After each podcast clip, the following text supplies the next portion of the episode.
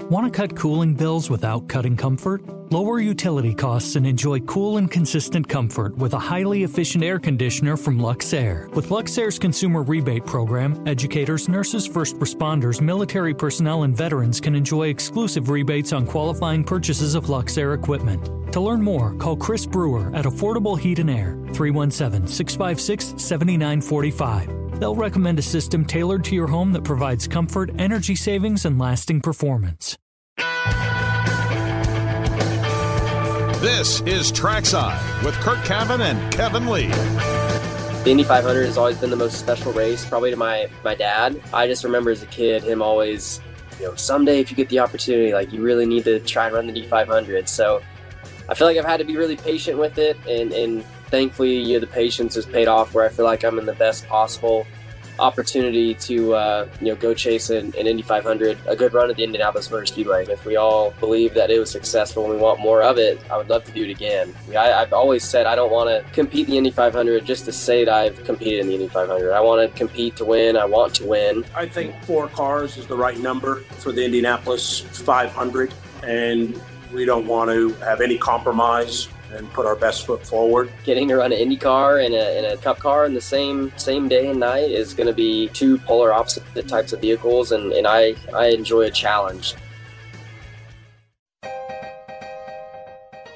While we gear up for the start of the 2023 season, it's already underway, by the way, after the Chili Bowl last weekend, but 2024 has gotten started with Kyle Larson's planned entry for the 2024 Indianapolis 500. Some comments from Kyle there to get us started. Today we received confirmation of two-time Indy 500 winner Takuma Sato joining the defending winning team, Chip Ganassi Racing for the 500 and the other ovals. One more full-time seat has been confirmed and the last could be within a week.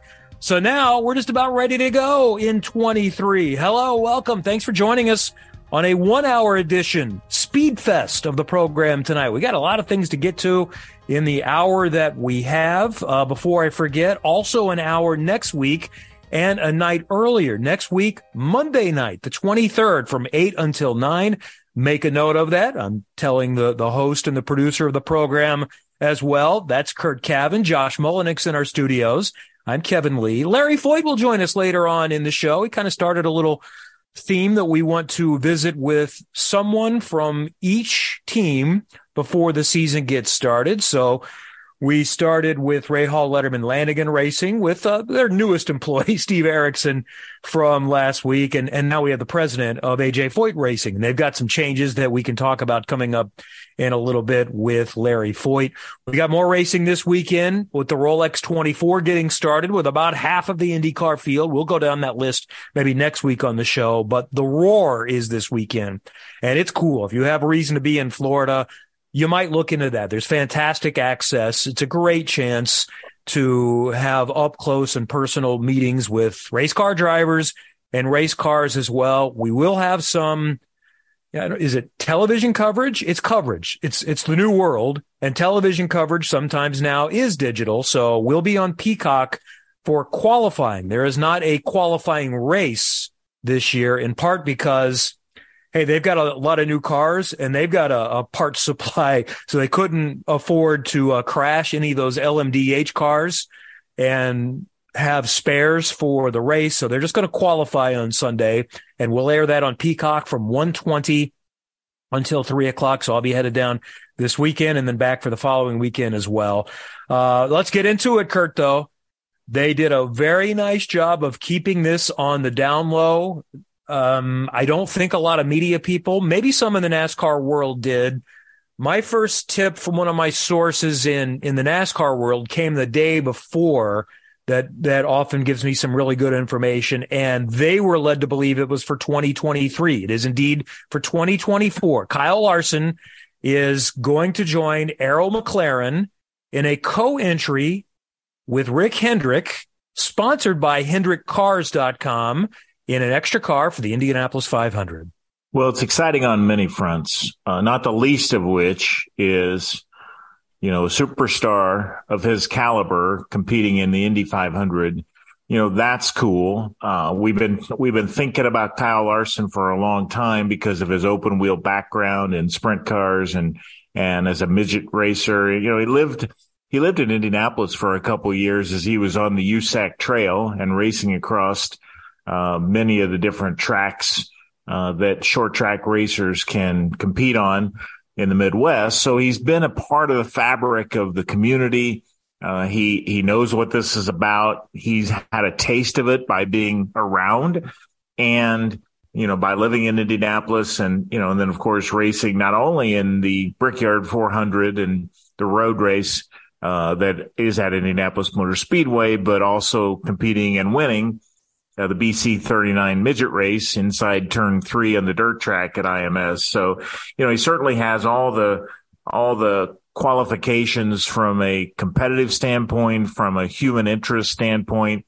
And I think it's really interesting that Arrow McLaren is going to be uh, one of the top teams. Uh, he could not have landed with a much better organization. So he's going to be competitive.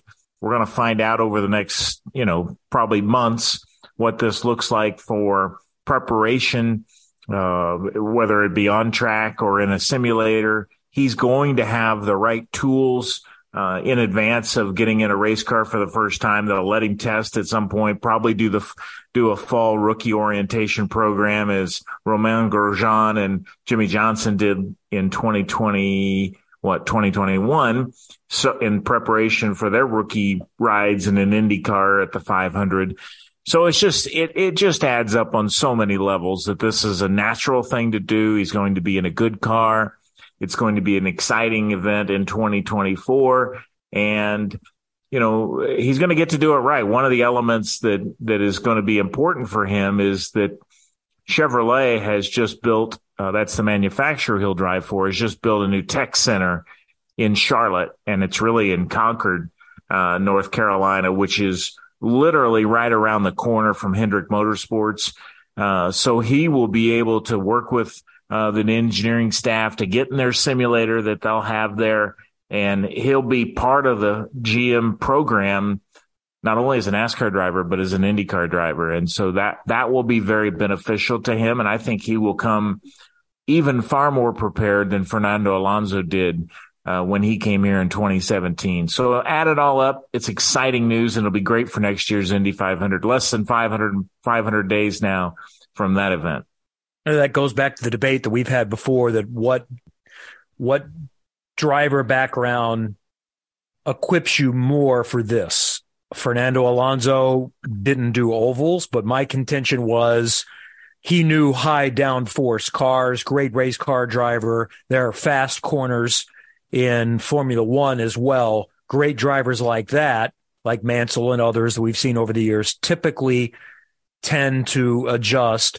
Larson knows ovals, knows the track, um, has driven some downforce cars. He's done the Rolex 24. So he gets that a little bit. Probably just comes down to a great race car driver is a great race car driver. And either one will figure it out. I, I still think the Formula car road racing background still applies more, but I have no doubt that Kyle Larson is going to be fine in this because he is a, a great race car driver. They, this has been talked about for a long time.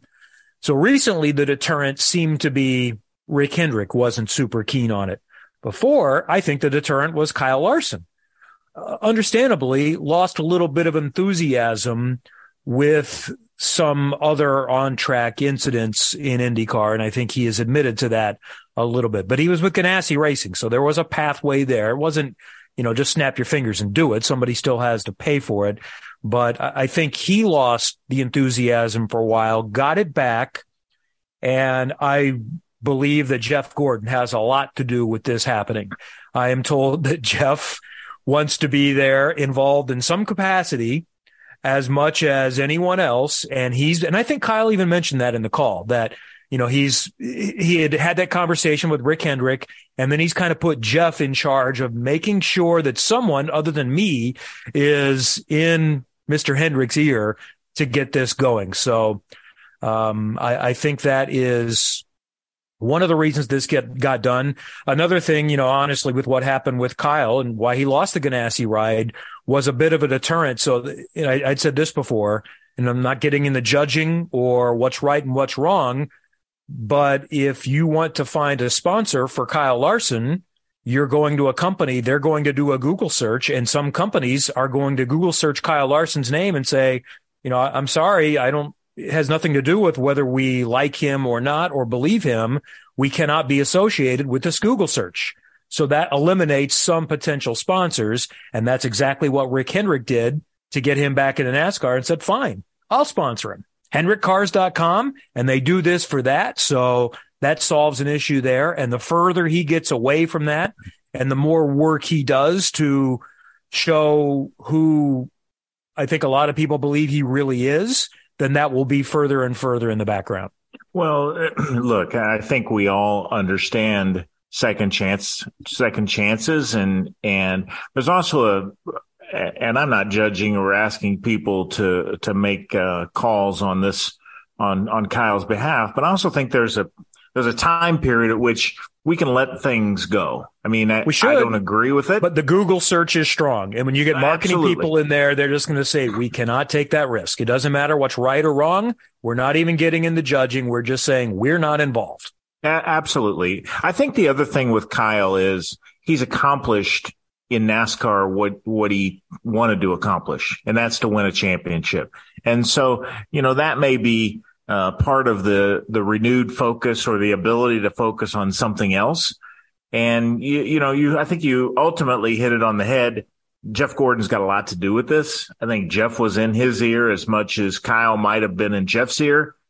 And, you know, so then when they go to Rick Hendrick, it was surprisingly, Rick was like, yeah, let's, if you want to do it, let's do it. And I think that's the surprising element of the whole thing.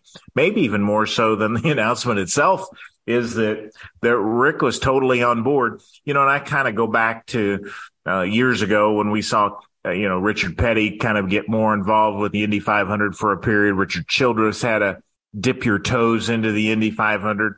And I think it was the humbleness at which uh, Rick spoke about and reverence of the Indianapolis 500 that is that still shows that it resonates in motor racing and and uh, athletics across the globe. That it, you know, a guy who's been as successful in stock car racing and as devoted to stock car racing as Rick Hendrick has been, uh, you know, just says I always wanted to be in the Indy 500. You know, it's I, it's it's it's really cool to hear a hear a guy like that say that, and you know, you hear it from from guys like Alonso and and Kyle Larson now, and of course Jeff Gordon feels this way. The other thing I think that was interesting is that Kyle said his dad was always such a big proponent of doing the Indianapolis 500. And so I think Kyle, you know, while he might have put up a good front, uh, always had it in kind of what he's grown up with is that the 500 was a very big deal and maybe the biggest deal in all of motorsports. And eventually, once he had a championship and other things kind of came and went, uh, that he would do the race. And now he's got a perfect opportunity. And for Hendrick, yes, it's the cool factor that he gets to be a participant in the Indy 500, but it's also a good business decision. When you think about it for HendrickCars.com, uh, this is 300,000 people in live attendance and whatever, five ish million watching on television. And that car is going to get a lot of attention, not only that day, but the entire month. Well, actually, for 15 months, the, the driver and the connection will get attention. So this is going to be, I, I think when you're talking advertising dollars and, and the budget, you know, a million and a half or so, if he's paying the full freight on that, um, that is going to, I think, be from the advertising world a pretty good return on investment for him. And how how about Kyle saying and tweeting out uh, in his little video he did something along the lines of, "I'm looking forward to running the biggest race of my life." Yeah, how do you think that went over down south? Yeah, that's very cool. And and you know the other thing is he's going to get more attention in NASCAR because of this as well. Yes. I mean, it won't just be here. I mean, they will throughout not only the Coca-Cola 600, but the events leading up to uh, yep. that weekend. They're going to be talking about Kyle running this race. And, and you know, he's kind of reached, he, obviously he's a superstar in stock car racing, but he had also kind of reached a point where what else are you going to say? You know, he's a race contending driver. He's a champion, but so is Chase Elliott. You it's know, good to have a new narrative.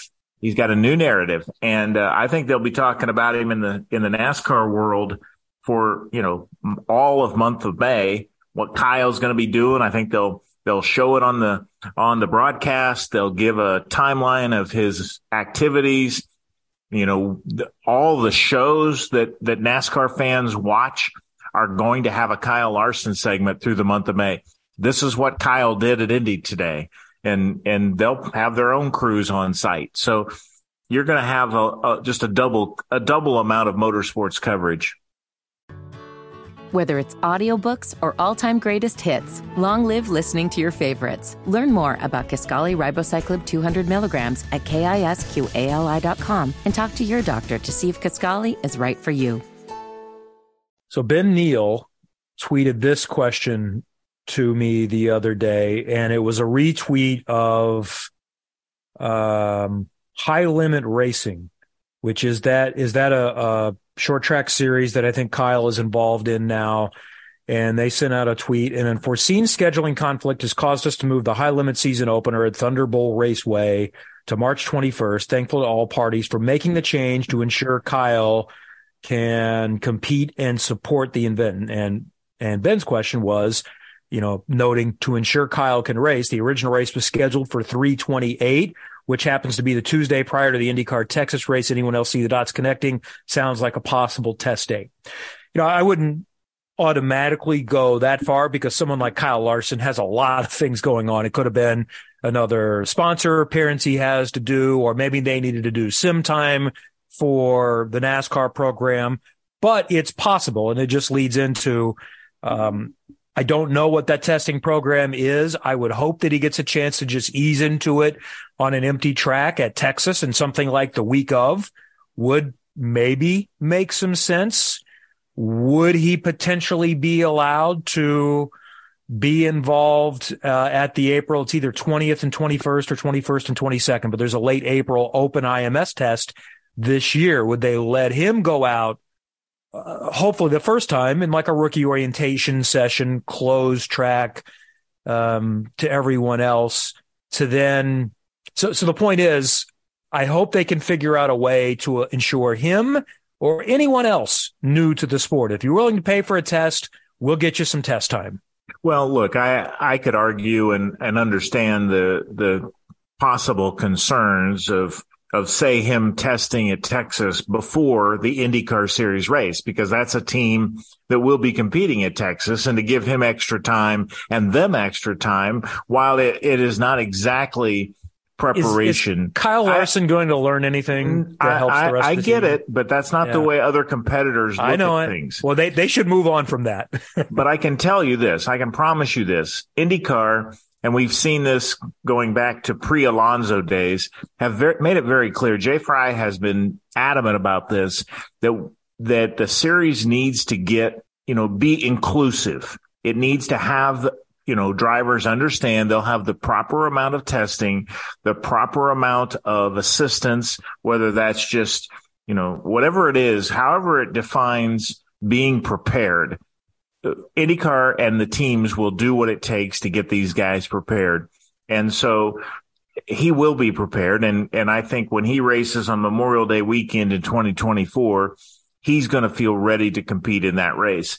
Now, again, does he do it in advance of the Texas race? Is he part of, of any other testing sessions? Those are, those are just details, but he will have plenty of t- track time to get acclimated and be ready uh, for the 2024 race. So one thing I can also mention about you mentioned the, having a day at, at IMS uh, in April when IndyCar does its open test. I asked Zak Brown of McLaren, I said, did you give any consideration to 2023? And does it, you know, is five cars too much? Cause they're already committed to four cars. And he said, yeah, the five cars was not something we were capable of doing. So the thought that that Arrow McLaren would prepare a car for Kyle at that test, that seems too much. They've got to get the other four cars ready to go for that test, and their focus needs to be on those four cars in preparation for this year's Indy 500. That makes sense. Uh, that would lead you to believe that maybe doing something at Texas on a day when no one else is driving sure. one of those cars might be a little easier done. So we'll stand by for that. So with that said, have they already given away Tony Kanaan's seat? Feel bad for the guy who finished third in last year's Indy 500. Now I would say this because I know that's a question that's out there. Does this mean that that Kanaan is done after this year? No, no. If he finishes third again, or fifth, or eighth, or whatever, and wants to continue, someone is giving Tony Kanon a ride because one, he's really good, and two, he's connected to, to partners that can help uh, finance the thing. And then I would not rule him out continuing with Arrow McLaren. They with, with advance notice, they can run five cars. Sure. I think I think they probably will run five cars next year. I think it's already been floated by Zak Brown that we might do four full time cars part of that might be is that we don't want to make Felix Rosenqvist be a lame duck all year to know there's no hope of him continuing. I think that's been thrown out there that, hey, if Felix makes another little step forward, then yeah, we'll run four full time cars when Alex Palou comes on board, which they can't say yet at this point. So, uh, you know, if, Rosenqvist is a fourth full time, Larson is a fifth, eh, that probably makes it tough to do six. But if they decide they stay at three full time with a fourth, I think it's possible. But the point being, if Kanaan does what Kanaan always does, I think he'll race in 2024 in the Indy 500 if he wants to. So uh, we won't worry about that too much yet at this point. Meanwhile, how about the 2023 Indianapolis 500 and a two time winner has a seat uh, that we thought was happening in December and started to wonder a little bit as time went on with no announcement, but it's all done. Takuma Sato in the ovals, Marcus Armstrong, the rookie on the road courses, in a car that can win the race.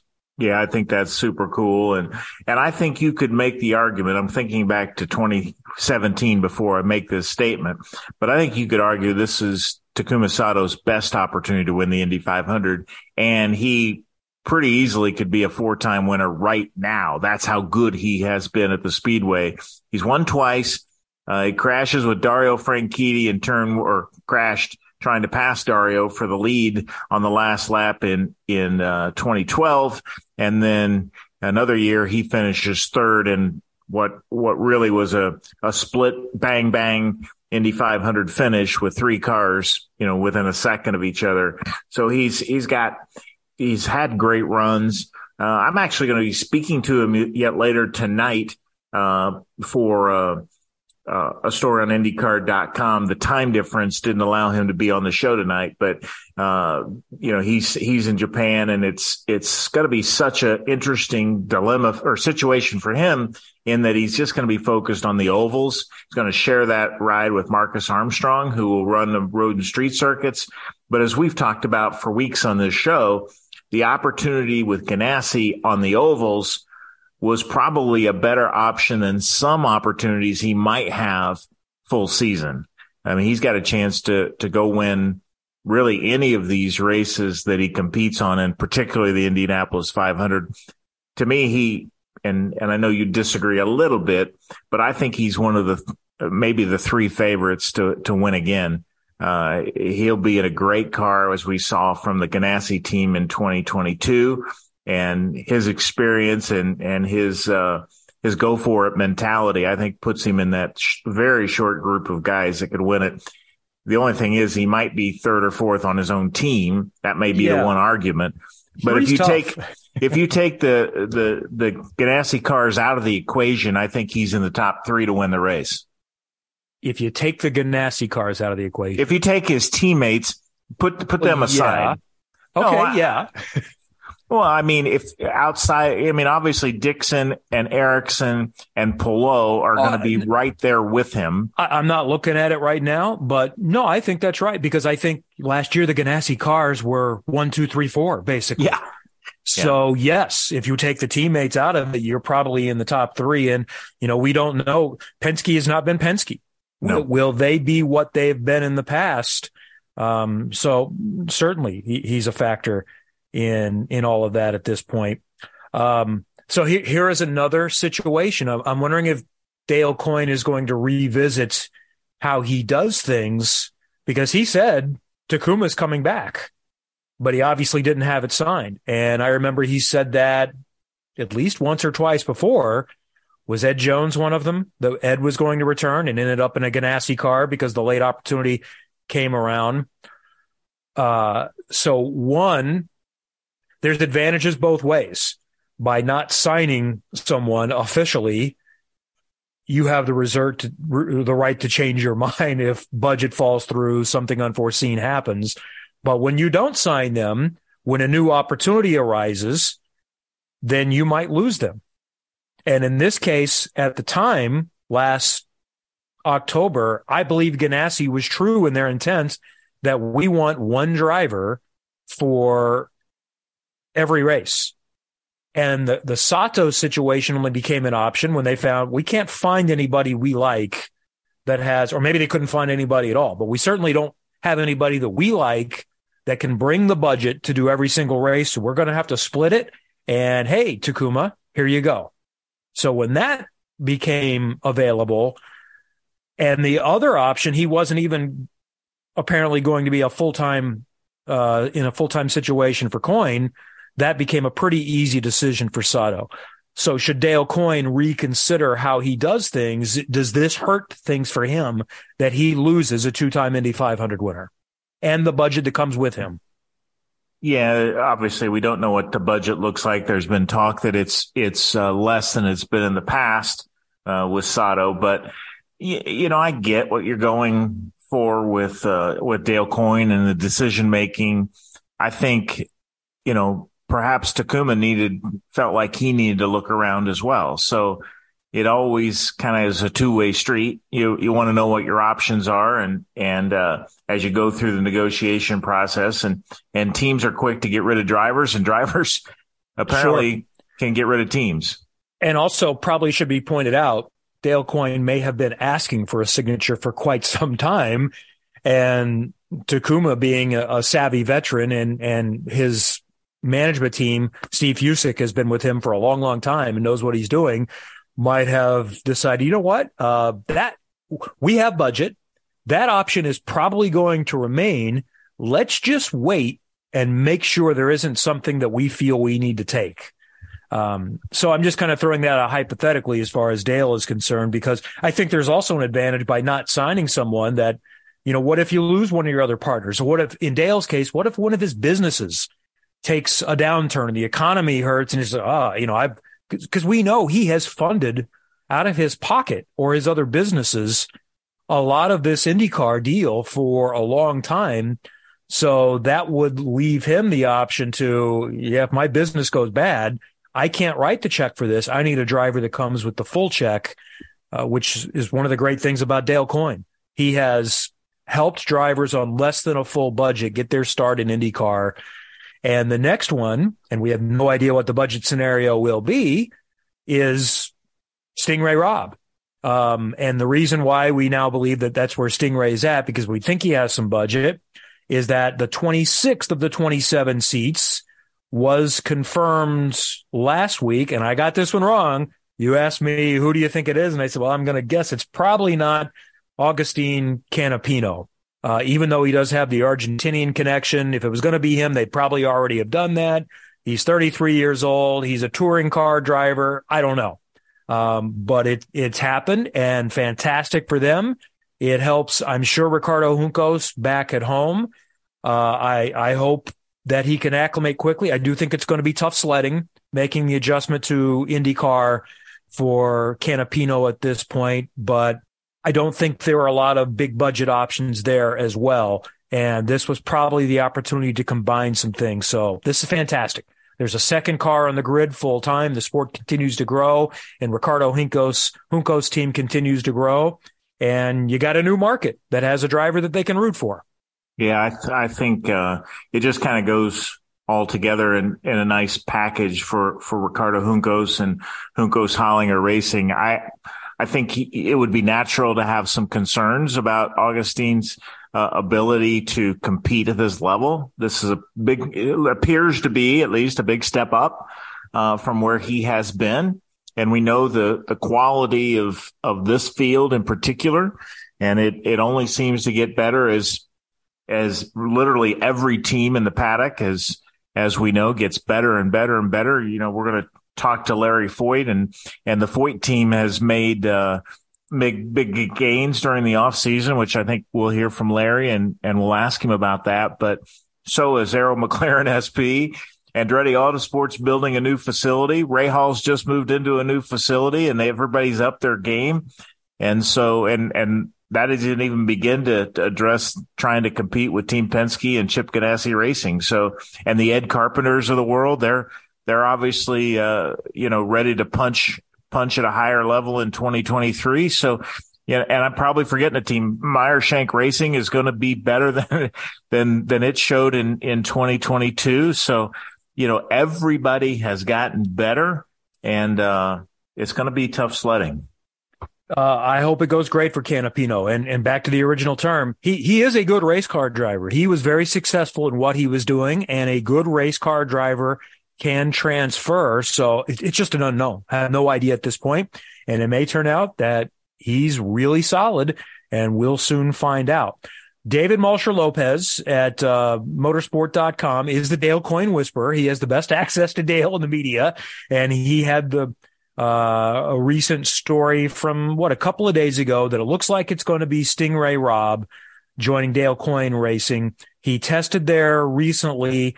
Looks like he was second quick of the five or six young drivers behind only Robert Shwartzman, who's an F2 race winner, and he was pretty close to that. So uh, Dale, in the quotes to David, said that he was impressive and you know hopes to have something done in the next week or so.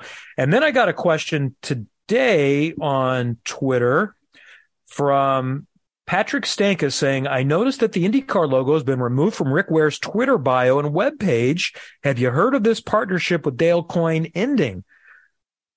And I said, you know, that, yeah, I noticed in that story with David, Dale Coyne mentioned that the partnership with HMD continues, but he didn't mention Rick Ware Racing. So I thought, you know what? I could email somebody today and ask, but it's not critical that we break this story. And my guess would also be if they're continuing or if they're not continuing, they would prefer to make that announcement when the driver, presumably Sting Ray Robb, is announced within the next week or so. So I say, you know what? I'm going to give Carino a break today. I'm not going to ask that question. And then uh, Patrick uh, did write back later and said, Rick Ware Racing added IndyCar back on their Twitter bio. So maybe there was a little falling out for a while or just a snafu. So, so who knows? But that's just something to watch. And I thought that was a, an interesting catch and we'll see if anything comes from that. Wanted to touch on the Chili Bowl. Logan Seavey won over the weekend in a Kevin Swindell owned car. Really cool for Kevin Swindell. If you follow short track racing, sustained back and neck injuries, uh, at Knoxville what seven or eight years ago or something like that, and he's a multi-time winner at the at the Chili Bowl as well, and now wins it as a car owner. A local young man, Emerson Axsom, finished fifth. I'm going to say Emerson is 18, 19. He raced quarter midgets. He was a year or two behind Jackson. We've known them, so congrats to them. Super scary moment, but apparently the the young fella making his midget debut, Ashton Torgerson, that came out of the car. We don't know what happened came and did an interview the next night and and looked to be okay. And then we were talking with uh, Dylan Welch last week, and I asked him about his teammate from Abacus Racing, Daniel Whitley. Daniel made some headlines too. He made it up to something like the B, but then caught on fire. And best advertising you could do for Henchman Racewear and a, a, smart young man, when he got interviewed after he climbed out of the fiery mass, thanked the safety crew for getting him out so quickly and basically said, hey, you need to be wearing a henchman because I felt nothing out of this. So uh, I'm going to say he's got a henchman deal moving forward. So happy to see that Daniel is okay out of that. So that that was uh, fun stuff for the weekend, and the racing season is off and rolling. We are off and rolling, and the thermal test will be here before we know it, and then uh, shortly thereafter some racing. But we've pretty much got all the seats uh, confirmed, except for the one you've referred to with Dale Coyne Racing, and we'll see how that shakes out in the next few days. I need to ask my driver to tweet something. I was going to get him on the show tonight, but we're busy. But uh, Jackson Lee has driven the thermal course, so he can probably give us a little bit of a taste. He posted something on Instagram yesterday of of his onboard in a GT3 car. Um, it's cool news that he is. We talked about development drivers. He's now a development driver for Cusick Motorsports. Anders Krohn kind of helped us with that connection, works with Don, and we're kind of working commercially on some shared partnerships as well. So we'll talk more about that down the road. But I was at Thermal uh, last week. Oh, it is awesome. It is really a, a cool venue, and we'll speak more about that and have Jackson kind of talk about the track in a coming program. But we're set to talk to Larry Foyt coming up next. Stay with us. It's Trackside 93.5, 107.5 The Fan. Whether it's audiobooks or all-time greatest hits, long live listening to your favorites. Learn more about Kisqali Ribociclib 200 milligrams at kisqali.com and talk to your doctor to see if Kisqali is right for you.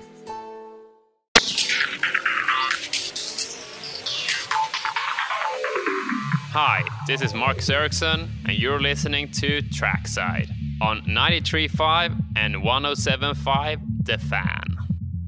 Thanks for staying with us. Trackside continues 93.5 and 107.5 The Fan in Indianapolis as we move closer to the start of IndyCar season. The president of AJ Foyt Racing, Larry Foyt, joins us now. He's raced in the Indy 500 and the Daytona 500, not on the same day, but that's still a pretty exclusive risk, uh, list. So Larry, I guess we'll just start with the Kyle Larson news from, from last week before we get to your team. What's your reaction to see someone that's planning on doing the double again? Oh well, I think it's awesome. Uh, you know, he, he's such a good driver, and I think his skills in, in an IndyCar are going to be fun to watch. I mean, it's something that I know people have been talking about for a while, trying to get him in the Indy 500. And I just remember what a great job Kurt Busch did too. I mean, it just mm-hmm. you know, those are some some talented race drivers, and it'll be great to have him in the 500. All right, let's get to your team now. And one of your new drivers, I guess he could be an option down the road to do that because Santino Ferrucci certainly has NASCAR experience from the last couple of years. Complete reshuffle. Your veteran is 23 years old, but this will be his sixth season, some of it partial in IndyCar. Uh, and then your rookie is Benjamin Pedersen in the number four car. Let's first talk about Santino. What you see with him joining your program for this year? Well, we're excited to have Santino. He brings a, a lot of energy and um, you know, you say, what do you see? And I think definitely you, you know, when all of us look at drivers, you got to use the eye test as well. And one of the things you just see with Santino is he races hard on Sunday and he tends to, to go forward and go to the front. And that's what was exciting for us. I mean, you know, he's never been finished out of the top 10 in the Indy 500, which is obviously an important race for us. And, um, no, I mean it's uh, we're we're excited of what he brings to the table, and he definitely uh, I think has more experience in his age, and and he's motivated. So uh, no, I think he's going to be a, a, good little leader for us. From an experience standpoint, Kevin just mentioned he's 23 years old, and and you've got Pedersen, who's not driven an Indy car uh, at certainly at the Indy 500. But uh, in terms of his experience, how do you feel about being so young in, in your driver group? Well, I, you know, I, I think it's going to be fine because we've added some good leadership around the team for him, and that's what will really help them. Uh, and, and like I said, I mean, Santino, he's he's got quite a quite a few miles under him. So uh, even for the young age, I think he's matured a lot being out of IndyCar for for a little bit. I think that was uh, something that made him have to have to think about. Okay, you know, how do I commit myself to this and make sure I, I can get back in the series. And and I mean, through my first meetings with him, I was just uh, his enthusiasm, the will he's got. I mean, this is this is what he wants to do, and um, he, you know, I think he's I think he's going to be just fine, and he's going to help Benjamin, and and we're excited about Benjamin. He's one of the being a young guy, though, we spent a lot of time together last year. He kind of shadowed with us all year while he was doing his Indy Lights campaign. And uh, the kid's just got a really good head on his shoulders. It's it's a multi-year deal. We're not pushing him to go out there next year and try to try to light everything on fire. I mean, we want him to to learn and uh, learn from his teammate and just learn IndyCar. And uh, I think uh, he's he's a really good kid, and it'll be interesting to see what he can do. So Larry Foyt joins us. Uh, your your race team has probably, at least from our fa- vantage point, has added as much uh, to the infrastructure as any team in the in the list. And you re- you referenced it. Let's talk about kind of that support system that you've added. Uh, Michael Cannon is is kind of the biggest name out there, but you've done a lot around uh, the backbone of your your race team.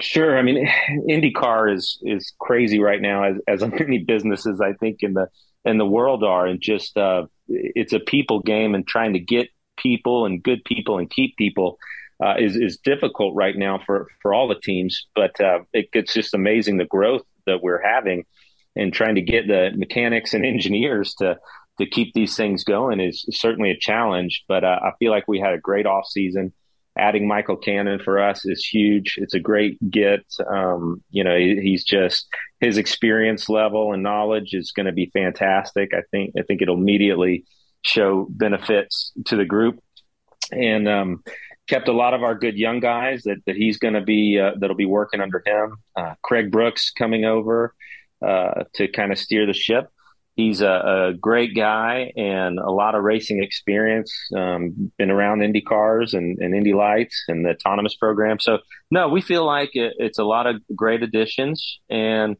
still, man, it's a tough field when you've got McLaren growing. We know what Penske and Ganassi can do and Andretti. It's just there really aren't any small teams anymore. It's the the landscape of IndyCar has certainly changed uh, since I started for sure.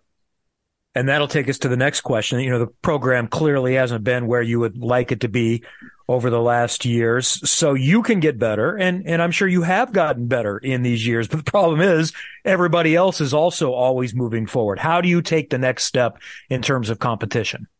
Well, I think last year there were plenty of races where we had speed, but you had a rookie driver and we just had, um, unfortunately, a lot of accidents. I mean, just way too many accidents. And, you know, we've been scrambling a little bit on the financial side since the, the ABC supply, you know, when it was such a great partnership, but as that's gone down to Indy 500 only, uh, it certainly left us as COVID hit and with everything happening, we've been scrambling a little bit. And, um, but we're, we're working on that. We do still have some fantastic partners who have kicked in to help, help us get a guy like Mike Cannon and, and get these drivers. And so, uh, you know, Sexton, Marlene Sexton out of Indianapolis, Sexton Properties has been amazing for us. And so I think now what we have to do is just start to work on our consistency and getting these guys. And you, you don't want to have these big shakeups every year. I mean, the, the teams that really show well year after year. I think you see the consistency of the guys mm-hmm. uh, at like say Dixon and guys like that. So I, I think uh, for us now, we're putting together a good group. If we can keep some of this group together and now just start working on consistency and building on some of that speed we showed last year. Ethan via Twitter wants us to ask, can you ask Larry about a potential fourth car for the 500, please? That'll lead me to a preface question. I don't think you have a third car for the 500, do you? you made my heart jump there. A fourth no. uh, yeah, I mean, right now the the plan is just to stay at two. Uh, we we don't even we don't have a plan to run a third at the moment. So um, uh, it, it, it's kind of I don't know. We we really enjoyed working with J.R. Hildebrand. He did a super job for us. But right now, uh, the ABC uh, sponsorship is slotted to go on the 14 car there at Indy, so it would be with Ferrucci, and we would not run a third car at the moment. So, barring barring some major sponsor stepping up and uh, and wanting the full season, I I think the plan would be just to stay at two. So Larry Foyt joins us. You're down there in Hockley, Texas tonight. We're up here in Indianapolis, which begs the question: how do you how are you dividing work these days between the two locations that you have for your race team one in indianapolis one in texas? Yeah it's it's busy but uh, you know we've got we've got a lot of people up in indy and so it, it's it pretty much can handle itself. I mean uh, with craig brooks up there all the engineering is up there. The only thing we really do in texas anymore is is uh, assemble the 14 car base basically. So the 14 mechanics are down here. Most of my time nowadays is spent on the financial side. It's just the nature of the beast. Uh, you know, I'm I'm working on raising money the majority of the time, and um, and working with our partners and things of that nature. So yeah, I spoke to the guys what uh, yesterday up there. I think y'all got some snow, so I was happy to be in Texas uh, where it was 70 degrees. Hey, it was 50 here today in Indy. We don't have snow it, it, it, did snow a little bit yesterday, though. So I would always vote for Houston this time of year or that area compared to Indianapolis. But this is where you want to be in May, and that's where you will be. Larry Foyt is the president of AJ Foyt Racing. They have two brand new drivers young drivers, long term plans for Santino Ferrucci and Benjamin Pedersen. And we'll see them on track coming up in, in just a few weeks at the thermal test and then opening up early March in St. Pete. Larry, it's good to chat with you. We'll see you at the racetrack soon. Hey, great to chat with you guys and looking forward to it. And uh, I can't wait to get this season going. That's going to be exciting. Thank you. All right, we'll see what we missed and any other news and your tweets coming up. Trackside 93.5, 107.5 The Fan. Whether it's audiobooks or all-time greatest hits, long live listening to your favorites. Learn more about Kisqali Ribociclib 200 milligrams at kisqali.com and talk to your doctor to see if Kisqali is right for you. Hi, this is Will Power, and you're listening to Trackside. Okay, final segment uh, and some news. Uh, this dropped I'm going to say about an hour ago, 50 minutes ago, about the time that the show started. Just see this in a quick check. Uh, unfortunately, Will Power is not going to make his Rolex 24 debut, but beyond that, the news is more concerning to those of us that know Will and his, his wife, Liz. Um, David Malsher Lopez, motorsport.com, had the story. He literally wrote the book on willpower a few years ago. Power has decided to pull out of the GTD uh, Sun Energy One Mercedes with Kenny Habul to stay home with Liz, who's had some health issues here recently. She spent more than a week in the hospital, including two days in ICU, and underwent back surgery. So he said the quote was, It's unfortunate timing, but after what Liz has been through and is still going through, my place at her side. And until she can recover full mobility.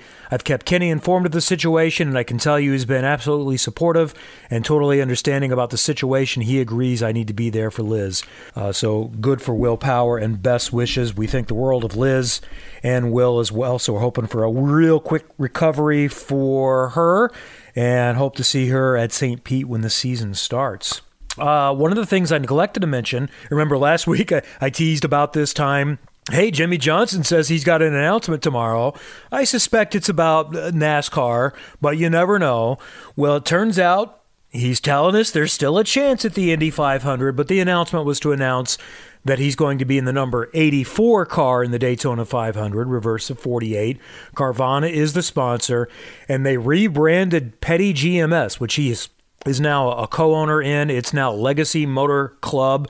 But then through this availability, he also mentioned Jenna Fryer of the Associated Press had the tweets. He said the Indy 500 is still in play at this point, and CGR is awaiting decision from him because of engine allocation. Johnson says he can run a Honda, even though he is the co owner of a NASCAR program. Uh, he also said he's still working on his races, but the All Star race in North Wilkesboro remains high on the list, and he acknowledged that as a conflict with the Indy 500. So even with the Sato news today, there's probably still a path for Jimmie in a fifth Ganassi car. Um, and that's, I think, a scenario where Honda would do 18. If they decline, would they allow Dale Coyne Racing to run a third car and be the 18th Honda? That we shall see. We'll get into what's left for the Indy 500, but the way I think I have it is 31 are confirmed now.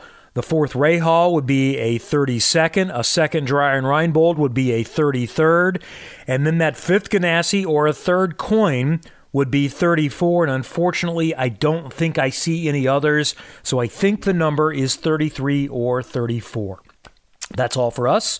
Out of time. We'll try again next week. Remember, Monday night next week, again, 8 until 9 p.m. Then I think we're back to two hour shows for most of the next little while. But Monday night at 8. Thanks to Larry Foyt for joining us. For Curt Cavin, Josh Molinick's back in the studio. I'm Kevin Lee. Podcast up in a little bit. Even if you listen live, hey, download it for us. Give it a like. Do something like that that helps out things. Thanks for listening to 93.5 and 107.5 The Fan. Whether it's audiobooks or all-time greatest hits, long live listening to your favorites. Learn more about Kisqali Ribociclib 200 milligrams at kisqali.com and talk to your doctor to see if Kisqali is right for you.